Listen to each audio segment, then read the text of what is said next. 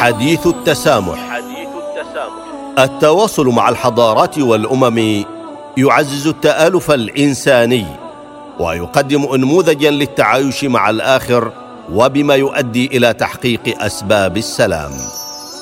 حديث التسامح برنامج يعده ويقدمه سعادة الدكتور محمد بن سعيد المعمري. حديث التسامح.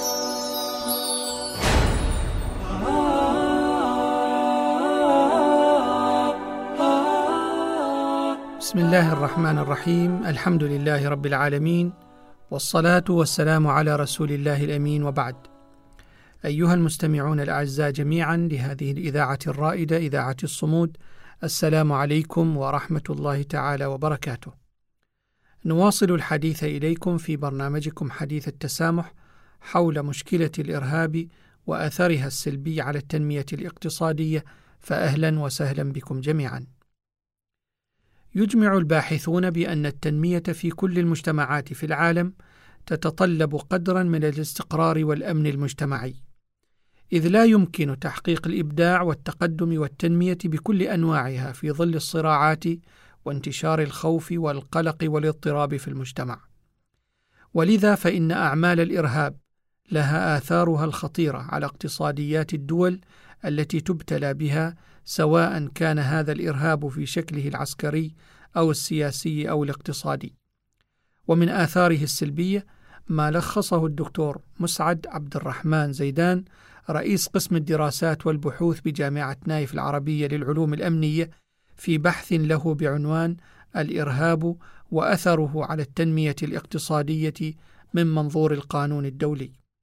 حيث يلخص الآثار السلبية في الجوانب التالية مع بعض التصرف: الاستنزاف المالي واستنزاف مقدرات الدولة.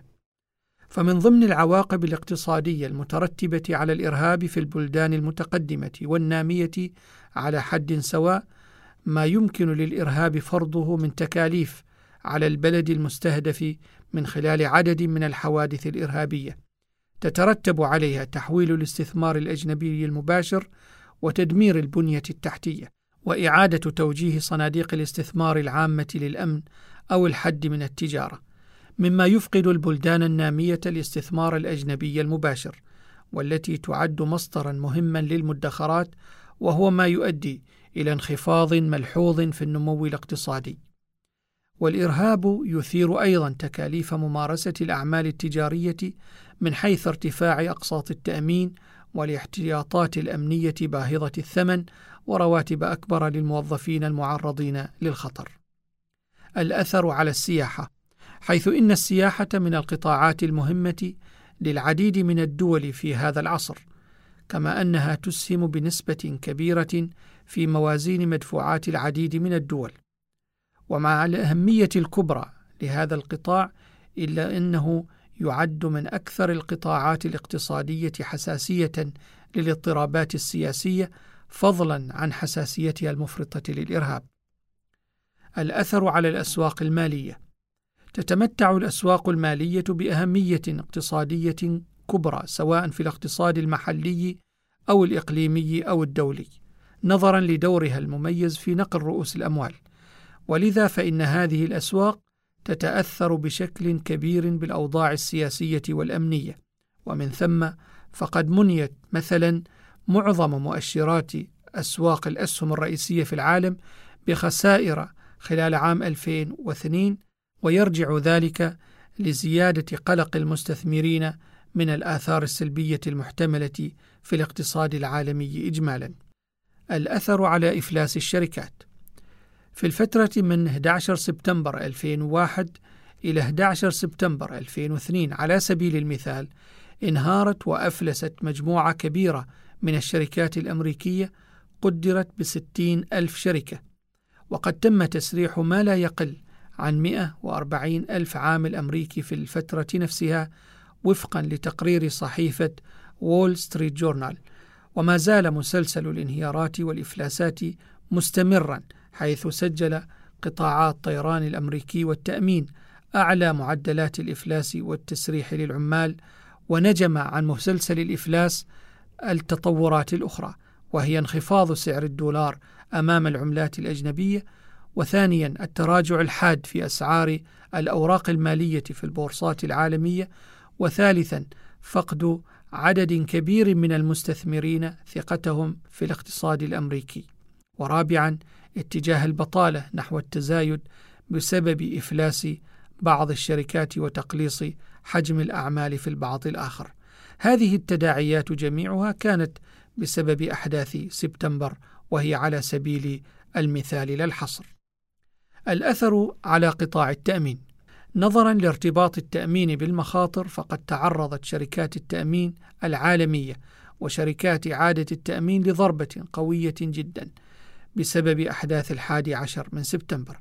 بل تعد أقوى ضربة في تاريخ التأمين وبخاصة في الولايات المتحدة الأمريكية حيث تعرضت لخسائر كبرى وما نتج عنها من التزامات أخرى بضرورة دفع التعويضات للشركات وجميع الجهات والأفراد الذين تأثروا بهذا الحادث الإرهابي. وأدت الهجمات خسائر في تأمين حيث تقدر مجموع المؤمن عليهم ب 53.6 مليار دولار وهي أكبر من أي حادث إرهابي على مر التاريخ. ومن المفارقات فإن بيئة ما بعد الهجوم أيضا أضاعت الفرصة لهذه الصناعة من خلال ارتفاع الطلب على التأمين وعدد أقل من اللاعبين في السوق مما أدى إلى ارتفاع الأسعار في تكلفة التأمين بسبب الحادث الإرهابي المشار التسامح حديث التسامح. التواصل مع الحضارات والأمم يعزز التآلف الإنساني ويقدم انموذجا للتعايش مع الآخر وبما يؤدي إلى تحقيق أسباب السلام. حديث التسامح برنامج يعده ويقدمه سعادة الدكتور محمد بن سعيد المعمري. حديث التسامح.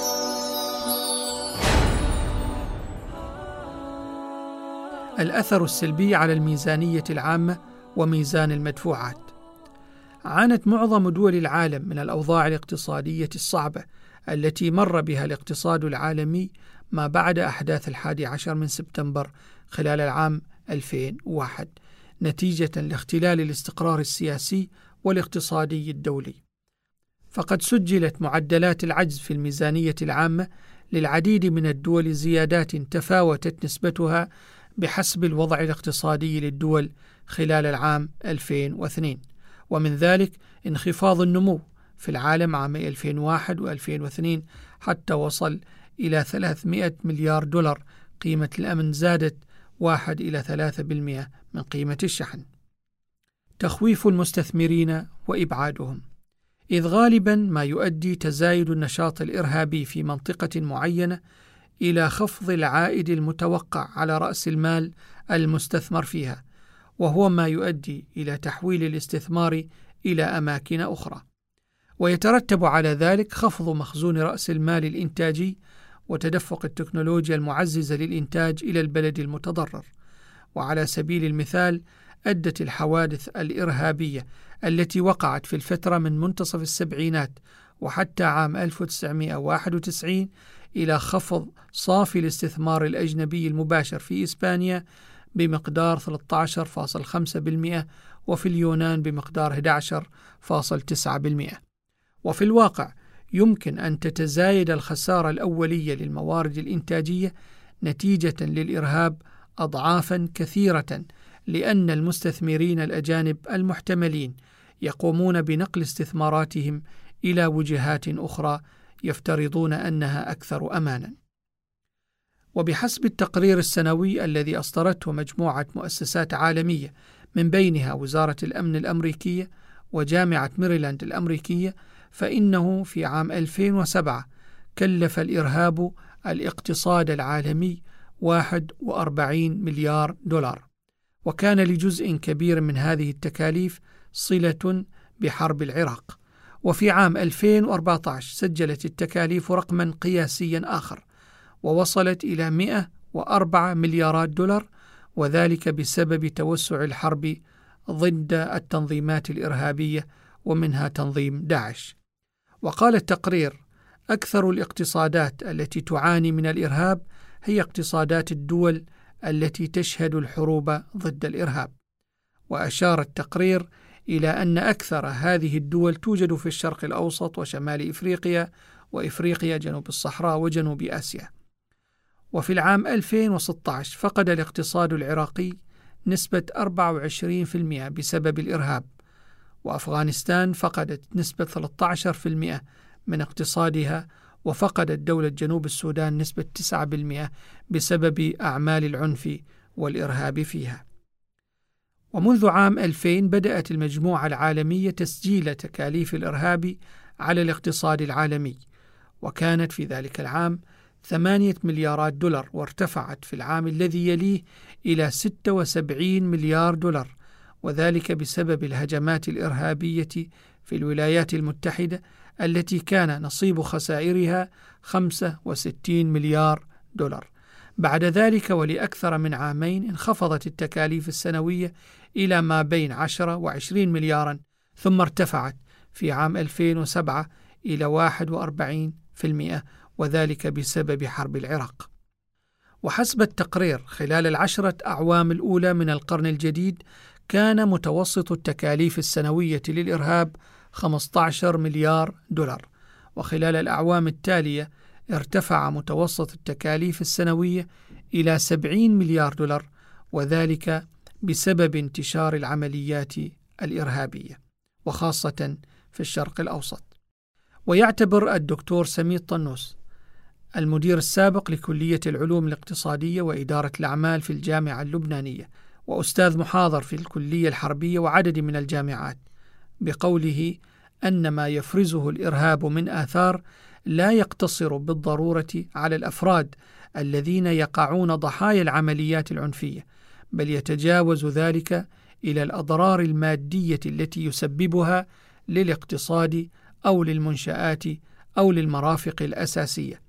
ولكن الأخطر كذلك حالة الرعب في نفوس الناس وعقولهم تخلعهم من الإطار الاجتماعي والسياسي الذي اعتادوه.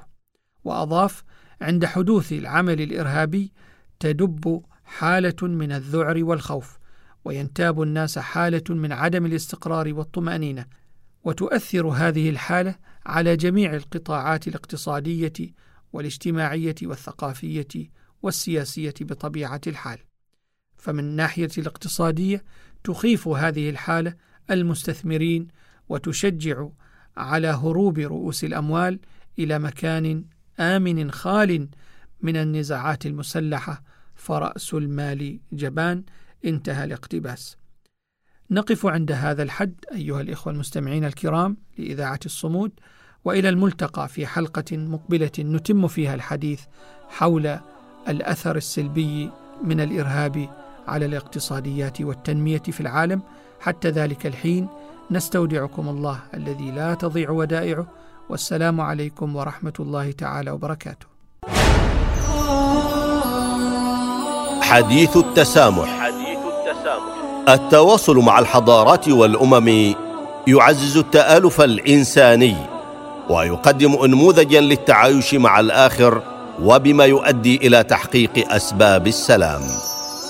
حديث التسامح برنامج يعده ويقدمه سعادة الدكتور محمد بن سعيد المعمري حديث التسامح